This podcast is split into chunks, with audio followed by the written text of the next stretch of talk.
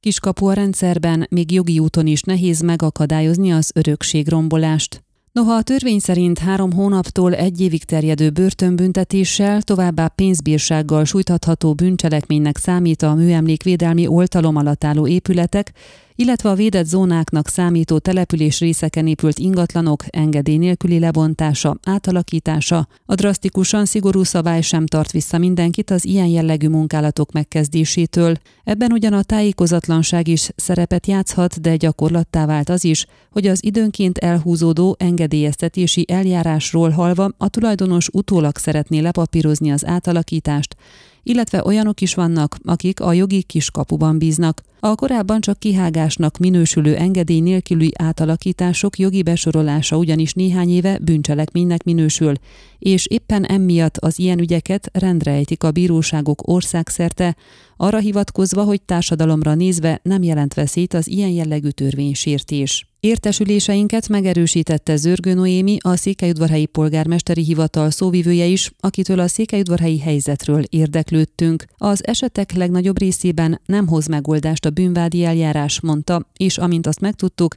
ez a védett zónákban, illetve műemlékvédelmi oltalom alatt álló épületek törvénytelen átalakítására egyaránt érvényes. Amennyiben értesülnek egy engedély nélküli építési, bontási, átalakítási munkálatról, ezt rendszerint a helyi rendőrség vagy az urbanisztikai osztály munkatársai észlelik, tájékoztatják a Városháza jogi osztályát, az pedig a bíróságot, a bíróság értesíti az állami rendőrséget, ezt követően indul meg a bűnvádi eljárás. Ha az nem hoz eredményt a törvénytelen munkálat ügyében, és rendszerint ez történik, akkor a Városháza polgárjogi pert indít az engedély nélküli átalakítást végző ellen, Jogi úton általában így sikerül megfékezni a törvénytelenül végzett munkálatokat, vagy, ha az már befejeződött, az eredeti állapot visszaállítására kötelezni a tulajdonost, magyarázta a Városháza szóvivője. Megjegyezte ugyanakkor, hogy a közvélekedéssel ellentétben Székelyudvarhelyen nem csak a városközpont számít védett övezetnek, hanem a kórház mögötti városrész, továbbá Szombatfalva teljes területe is.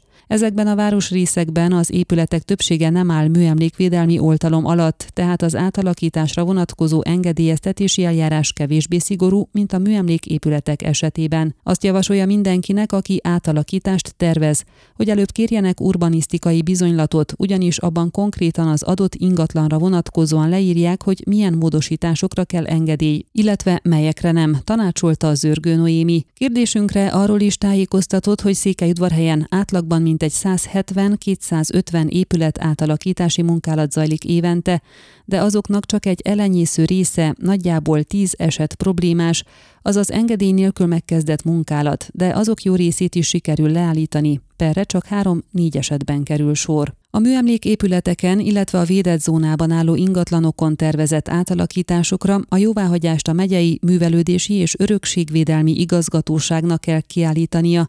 A szakhatóság vezetője is azon a véleményen van, hogy törvénymódosításra lenne szükség ahhoz, hogy megoldódjon a probléma.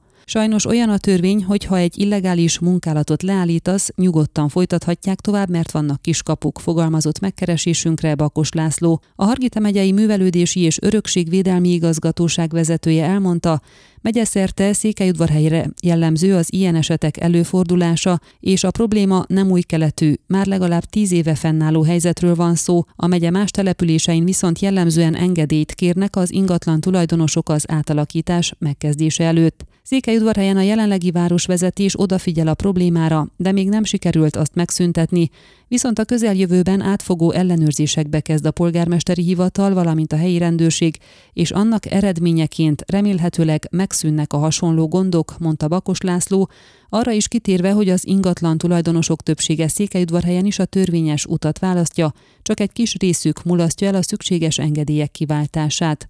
Egyértelmű azonban szerinte, hogy az ilyen jellegű törvénysértések jogi besorolásán kellene változtatni, hogy ne eredménytelenül végződjenek az engedély nélküli építkezések, bontások, átalakítások miatt indult bírósági ügyek, nem súlyos bűncselekménynek számít az, ha valaki a védett zónában kicseréli egy ház tetejét, és ezt a bíróságok így is kezelik. Mindegy, hogy védett zónában álló vagy műemléképületről van szó, mindkettőre ugyanazok a törvények vonatkoznak, így ha a település polgármesteri hivatala nem indít polgárjogi pert, akár egy műemléképületet is következmények nélkül átépíthet a tulajdonosa, mondta a jelenlegi joggyakorlatról. Kitért ugyanakkor arra is, hogy előfordul az is, hogy már le van bontva az épület, amire értesülnek az illegális munkálatról.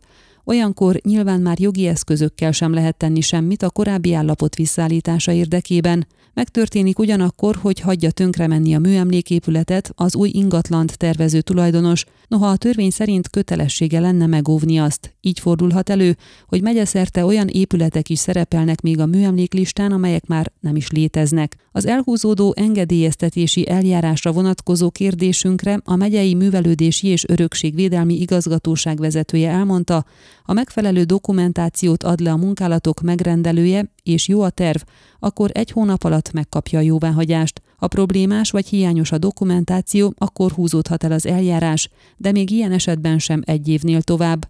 A másik ok, ami miatt lassúbb az ügymenet, hogy a megyei igazgatóság csak a kisebb munkálatokra adhat jóváhagyást, az engedélyre váró dossziék mintegy 80%-át tovább kell küldenie jóváhagyásra a Brassói Területi Műemlékvédelmi Bizottsághoz, amely havonta egyszerű össze, tudtuk meg az igazgatótól.